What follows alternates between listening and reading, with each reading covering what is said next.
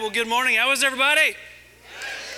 Man, it is so, so good to be here. Guys, do you understand we launch a church in two weeks? Do you understand this? I have been living, yeah, you can celebrate that. That's absolutely incredible. I've been living in this sentimental mind frame um, for the last several weeks and just thinking about uh, what you really need to know. And for so long, it's hard to let you like come into my brain. It's a scary place. But for so long, this was a dream. Uh, launching this church with this idea of trace, it was a dream, but because of the sacrifice of so many people and so many churches, this dream is becoming a reality. And some of you know this, but we've had 27 people move up here from Arizona because they believe in this. We've had people that have left churches that they truly love, maybe even for a season, maybe it's long term, I don't know, but they've left because they, they want to see this dream become a reality.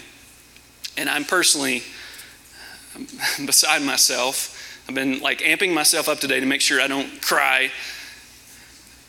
But this dream is becoming a reality.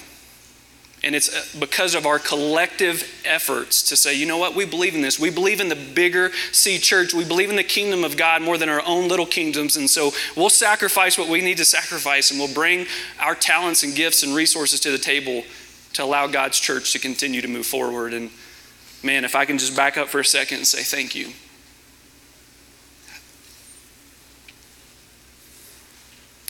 Thank you.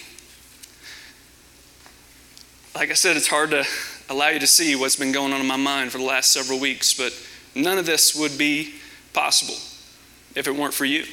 And so thank you.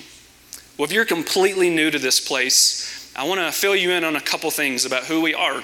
And it really does wrap around our name, Trace. And when we decided that we wanted to name our church Trace, it really centered around truth and grace. That's where the name Trace came from. But then we wanted to look at the definition of trace. And so we looked it up.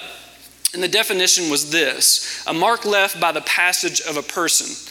And that started us down a different journey when it came to, hey, what do we want to be about? And so then our direction, or really our mission, started to take on a new focus.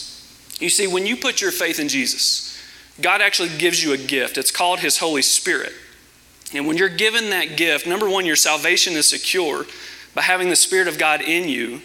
But you also have to understand that when God's Spirit entered your life, that He infused you with His love. It's a lot, uh, it's a different kind of love than what we're used to. It's a very powerful type of love, but that love was never meant to be carried with us and not left behind. That love was actually meant to be left with others wherever we went. And so our mission statement became this to be a trace of God's love everywhere we go. And so that's what we're going to do. And the reason I love this mission statement is because it's simple, but it's also incredibly effective. And what I also love about this mission statement is I can go into our children's ministry, Trace Kids, right now, and I can sit down on eye level, look at your kids, and say, guys, I want you to be a trace of God's love everywhere you go. And they get it. It's just as much a part of their lives as it can be a part of our adult lives.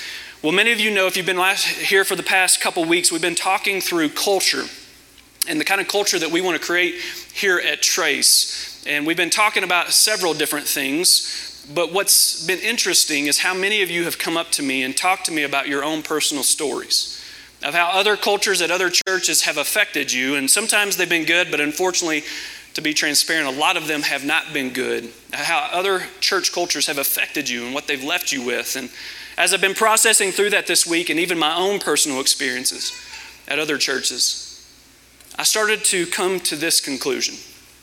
What if? What if? What if we took all of our collective experiences?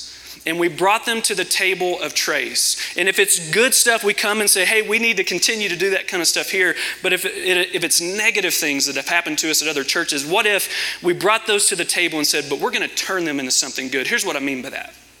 Some of you have been at churches potentially before in the past, and when you were there, you just never fit in.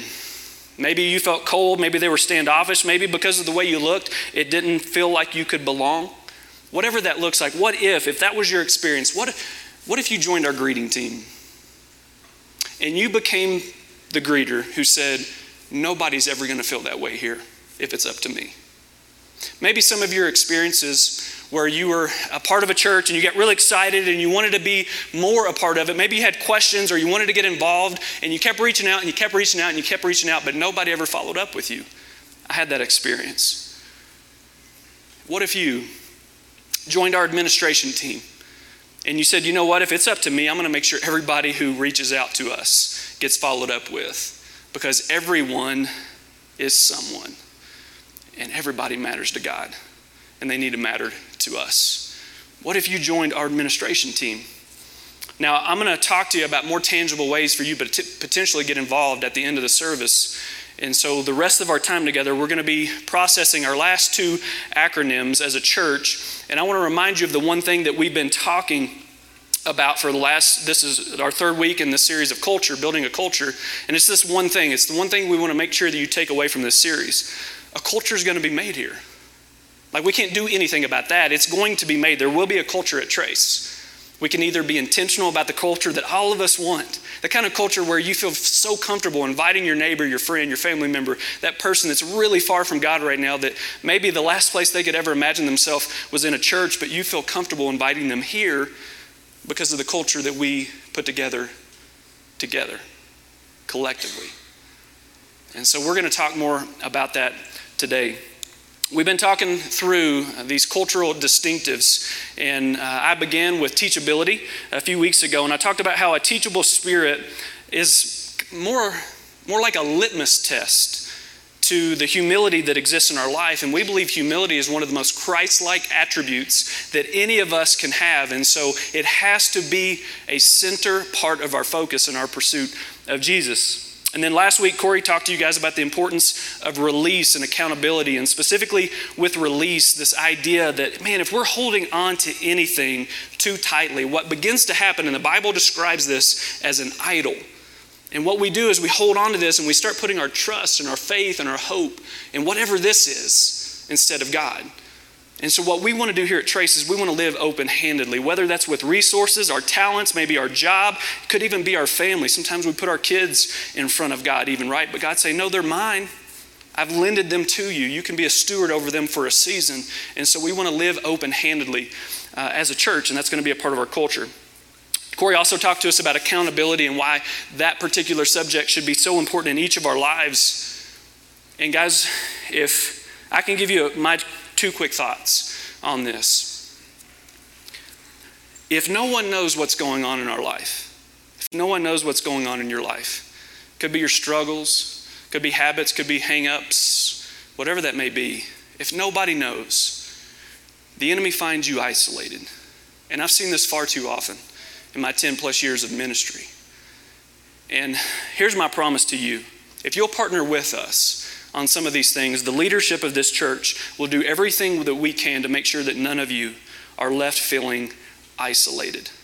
We will partner with you, helping you to build a foundation of your faith for your family, whatever else that looks like.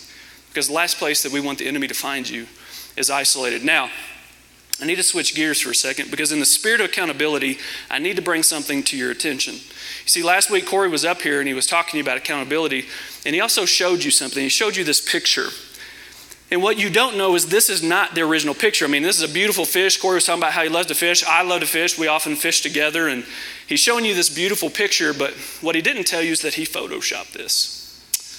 Yeah, I couldn't believe that either. He's a pastor, for goodness sake. And what this picture, picture originally looked like was this. If you can't see it, and he had the nerve to Photoshop this, take my face off of the picture, and take credit for this beautiful fish. We're just having some fun. Well, guys, as we move forward, we're going to talk today about creativity and empowerment. And when it comes to creativity, uh, there's a question that I'm often asked uh, of people that are looking to maybe come to this church and they say, Hey, what kind of worship are you going to have? What kind of music style? And this question does not catch me off guard at all. Again, being in ministry for 10 plus years, I have watched and paid attention to how this particular subject it sidelines people. And what I mean by that is they get so caught up in it that oftentimes they miss God. And there's tension around this subject. And I've seen churches deal with it. I've, I've, I've, dealt with it myself where people get so angry because worship styles aren't the way that they want them. And so I want to talk to you about that a little bit for a second, if I may. Because as we've revisited this subject of, uh, man, what should our worship style be at Trace? We come to the conclusion that we don't want any labels, but we do keep coming back to this conversation and this theme of creativity. And here, here's what I mean by that. We, we don't want to be a traditional church in as much as the music. We don't want to be a contemporary church. We don't want to be a blend of the two, but we do want to be creative. And we feel like that anything less than approaching God creatively minimizes the very person that we should be worshiping to begin with. So I'm going to get in your face for a second this morning. If you can't worship God unless you're singing out of a hymnal, singing old hymns, I love hymns. If you can't worship God unless there's a bunch of lights on stage or a big light show, if you can't worship God unless there's a full band, if you can't worship God and you fill in the blank, worship, worship has, has become too much about you. I want you to think about that because our pursuit of God in worship should never be isolated to a certain approach. And if that pr- approach isn't there, then we don't feel like we can worship. It doesn't make any sense because we're worshiping one of the most creative people that we've ever met in our life. And so, what we've found is that creativity keeps us from getting stale, it keeps us from getting complacent. Creativity keeps us looking to the Spirit and not ourselves. And I want you to look at this statement. In the absence of creativity, I believe we often approach God with a lack of awe and wonder. And so we want to be creative in our approach of God. And as I mentioned before, we're not interested in being a church with labels, but if you wanted to label, you had to. If you had to label our worship with anything, call us creative because we're taking our cues from the Creator and nobody else. Nobody else. So here's my challenge to you. On any given Sunday, if you walk in here and the worship style that particular Sunday is not your thing, it's not your jam, can I encourage you to approach the kingdom of God once again like a child? Jesus told us to do that. Approach Him once again with this sense of awe and wonder and lean into creativity instead of step back and fold your arms because it's not your thing. I've been learning to do this myself. I've got my own preferences to worship, but we really want to change things up here. So, any given Sunday, you may come in here and the worship style will look different. Sometimes there'll be a full band. Sometimes it'll be two people on the stage uh, with an acoustic guitar. Sometimes I'll get up here with my harmonica and we're going to rock it out. No, I'm just kidding. I'll, I'll spare you that. I'll spare you that. But, friends, we've got to keep pulling God out of the box because that is the last place he ever should have been put in. And if God, our Creator, who we are actually worshiping, never should have been put in a box, his church doesn't belong there either. And worship doesn't belong there either. Now, although creativity um, is a cultural distinctive of ours. It's not just wrapped up in this idea of worship. Creativity goes much further than that. And so here's an illustration that I'll use to describe what I'm talking about. How many of you guys are people watchers? Come on, let's, I'll look at you. Yep. So, real quick, where are some of the best places to watch people? Where? Airport, airport, the beach, right? The mall. And nobody said Walmart? I mean, come on, guys, that's incredible people watching at Walmart. Yeah, Starbucks. You know, church can even be an awesome place to watch people. You don't know this, but every week we actually video the audience, and afterwards the staff watches you. I'm just kidding, we didn't do that. I really freaked out some of the conspiracy theorists in here. They were like, I knew they were watching me, man. No, we're not. I promise you, you don't have to worry. We're not watching you. But here's what I want to do I want to, I want to take us to Luke chapter 15. And in Luke chapter 15, I'm going to take some liberties with this verse but I have a feeling what I'm going to show you may bring new light to God's creative nature in each of us. So let's read this together, beginning in verse 1. It says, Now the tax collectors and sinners were all drawing near to him, and the Pharisees and the scribes grumbled, saying, This man receives sinners and eats with them. So he told them this parable What man of you, having a hundred sheep, if he has lost one of them, does not leave the 99 in the open country and go after the one he has lost until he finds it? And when he has found it, he lays it on his shoulders, rejoicing. And when he comes home, he calls together his friends and his neighbors, saying to them, Rejoice with me, for I found my lost sheep, or my sheep that was lost. Just so I tell you, don't miss this. We're going to come back to this. There will be more joy in heaven over one sinner who repents and over 99 righteous persons who need no repentance? Or what woman having 10 silver coins, if she loses one coin, does not light a lamp and sweep the house and seek diligently until she finds it? And when she has found it, she calls together her friends and her neighbors, saying, Rejoice with me, for I have found the coin that I had lost. Side note, really quick What's interesting about this is she throws more money having a, party than the worth of the coin itself. And then it says, Just so I tell you, there is joy, there is joy before the angels of God over one sinner who repents. What does that look like? What does joy before the angels of God in heaven look like? And you know, our first response would probably be very similar of why they're rejoicing. I mean, somebody was lost and they are now found, meaning they found Jesus, they put their faith in Jesus, and so their salvation becomes secure. I think we would all collectively say, yeah, that's probably why they're rejoicing. Let me take some liberties here. What if? What if they're always re- they're also rejoicing because they lean in and say, "We are about to see God do something that we've never seen him do before because he's never used you." And every single one of you are unique. And so the angels get to see God's creativity work once again in someone's life because no one has ever seen, including the angels, God use your life. And so they get a front row seat to watch God do something that He's never done before because of your uniqueness. And that is His creativity. Guys, we need your uniqueness. We need your creativity to reach people that I can't reach. You know, there's people that won't even talk to me because I'm a pastor. I hate it, but it's true. They wouldn't give me the time of the day just because I have that title over my head. But you could be a creative light in their life. Using your talents, gifts, resources, influence, whatever that may look like. Allow God to use that and reach people that I may never be able to reach. And maybe you're the only one that could reach them. Corey and I have a friend who makes documentary films, and we met with him this past week. And he's actually, he just headed up north to meet with James Hetfield. And if you don't know who that is, that's the lead singer of Metallica.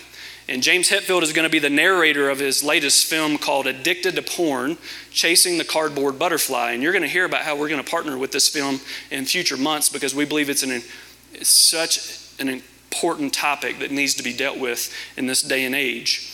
But our friend has used his creative ways to get in front of people that I could never get in front of. If I tried to approach the lead singer of Metallica, I would probably be beat down by his bodyguards and I'm, i love this quote, just talking about this idea of creativity and how God wants to use each of us. Creativity is intelligence having fun, per Albert Einstein.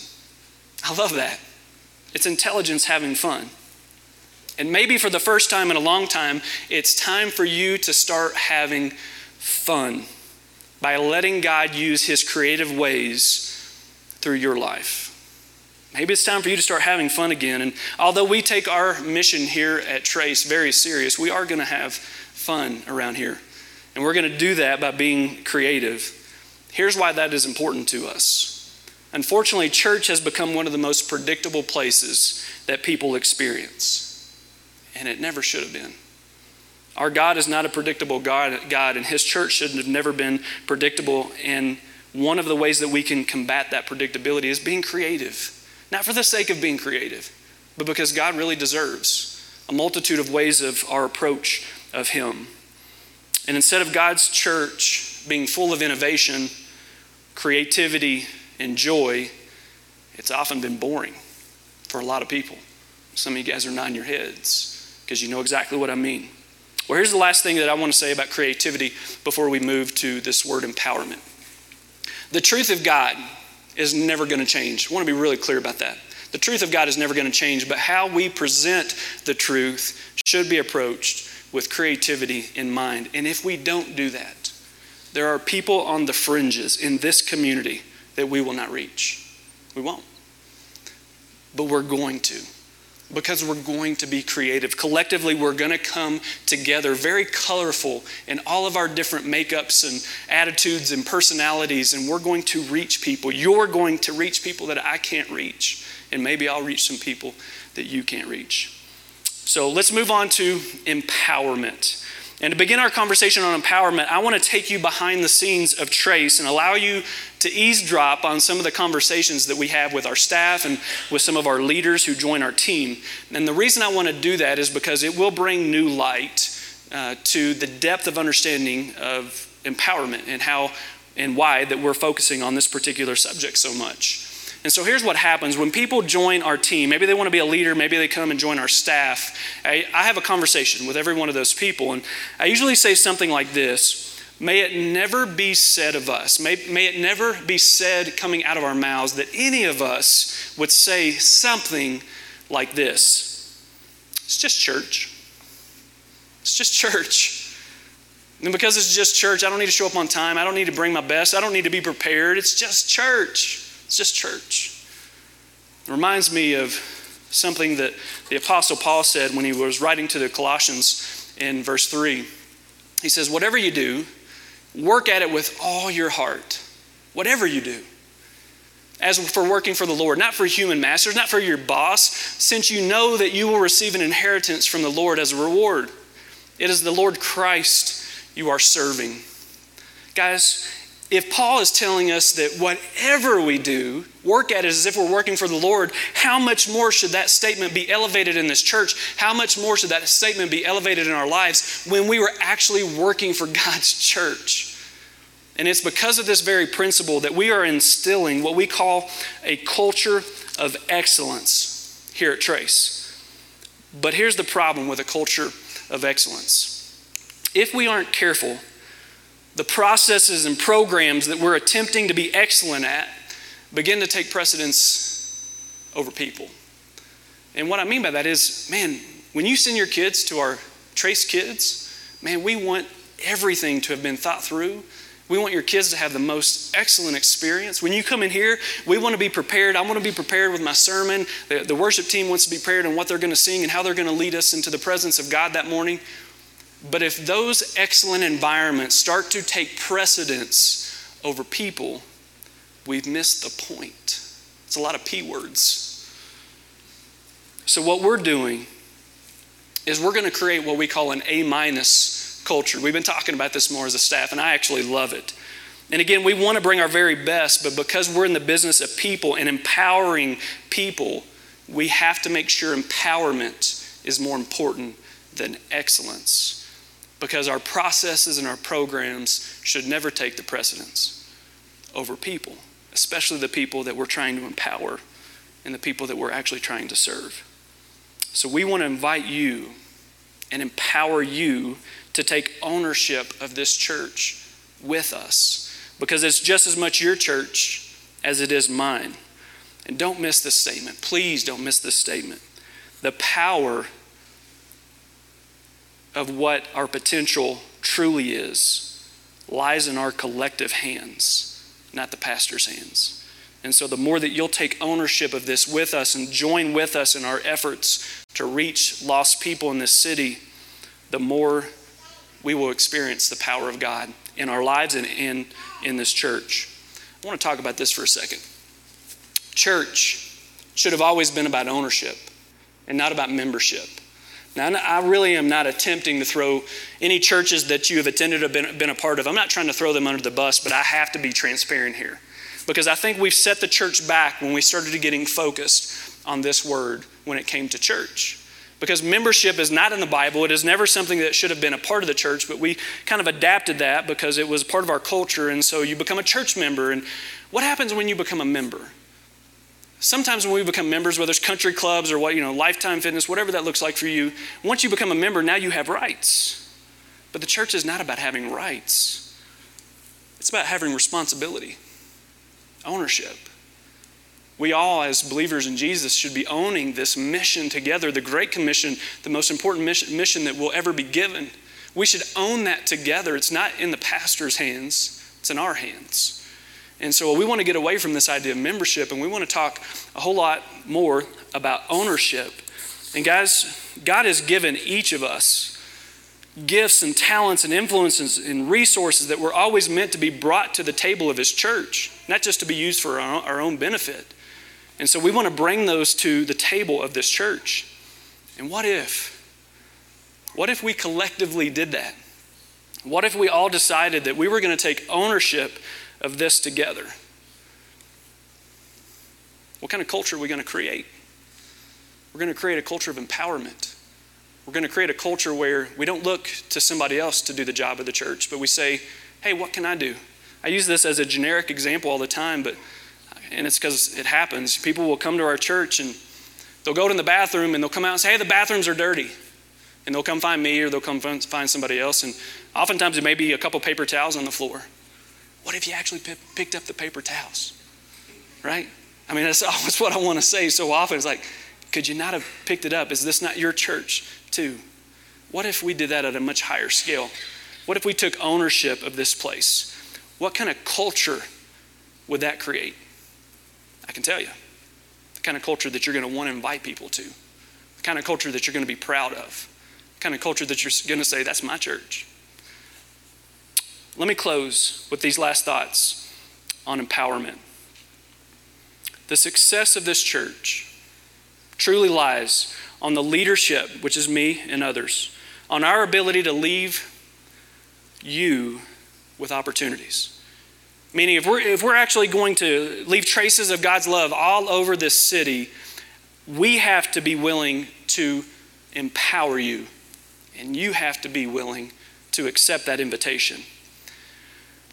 And if by any chance, any chance you are listening to, to this, and immediately you disqualify yourself because of your own, your own personal history, your own hurts, your habits or hangups, let me remind you that you're looking at someone right now that should not be up here. I should.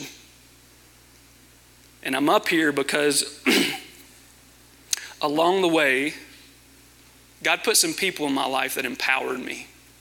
I remember one man specifically that empowered me to take, take ownership of my faith. And then I had a handful of people that God put in my path that empowered me to step into ministry because they felt that's where God was calling me, and they were right. And then I even had a pastor of the church I was a part of down in Arizona. He empowered me. He took a chance on a young punk like me that didn't have a whole lot of experience and said, Hey, we want to give you your own campus to go and be a pastor over and oversee because we want to empower you. And friends, don't miss this. If it weren't for those opportunities, I would not be here today. And so I'm not going to be selfish with that. We're not going to be selfish with that. Therefore, we want to empower you and give you as many opportunities to be empowered as possible to own the mission of this church with us. You know, along the way, I have grown more fond of these words from the Apostle Paul. And actually, Jesus is speaking to him, to him first, and he says, Paul, my grace is all you need. My power works best in weakness. And then Paul says, So now I am glad to boast about my weaknesses. I can identify. So that the power of Christ can work through me. So maybe, just maybe, until you hand over those weaknesses, whatever it is that may be causing you to disqualify yourself, until you hand over those weaknesses, you're never going to fully experience God's strength and God's power because it's made perfect in your weaknesses. Here's another, somebody needs to hear this. God doesn't just want the best parts of you, He wants all of you. He wants to take your weaknesses and then He wants to empower you. Not before you, not, not before you go get everything fixed and figured out in your life. No, He wants to empower you now because His power is made perfect in your weaknesses. A couple weeks ago, I kicked off this series by talking about culture and one of the statements that I made was this I said, you know what? We can't tell people what our culture is. We can't. We can't just tell them, like, hey, this is our culture. They have to experience what our culture is. And whatever experiences they have consistently, is the culture that we have. And so, will you partner with us to create an incredible culture that we collectively put together? Not just the leaders, not just the pastors, but all of us. Because the culture is going to be created here. Will you own it and create it with us? I'm going to pray for us, and the band's going to come out and lead us in some worship. Father, I'm amazed at where I stand right now. And it's for several reasons and people that you put in my life that obviously weren't there by accident. And I think about this subject of empowerment. I think about the opportunities that you afforded me and how it's helped develop me and given me courage, how it's given me new opportunities to be a reflection of your son Jesus. And God, I want that for every single person in this room. And so, Father, I pray that in this time of response, that you spend just some sweet time with the people in this room, God, reminding them that you do want to empower them right now. They don't have to get anything figured out first, that you actually want to use their weaknesses. That if they'll be transparent and open and even be held accountable, that there are amazing things that you can do in and through their life. I'm a living, breathing testimony to that. So, Father, would you move in this room? Show us how we can all take ownership of this church together. God, we invite you right now. May your presence fall in this place. We pray this in Christ's name. Amen.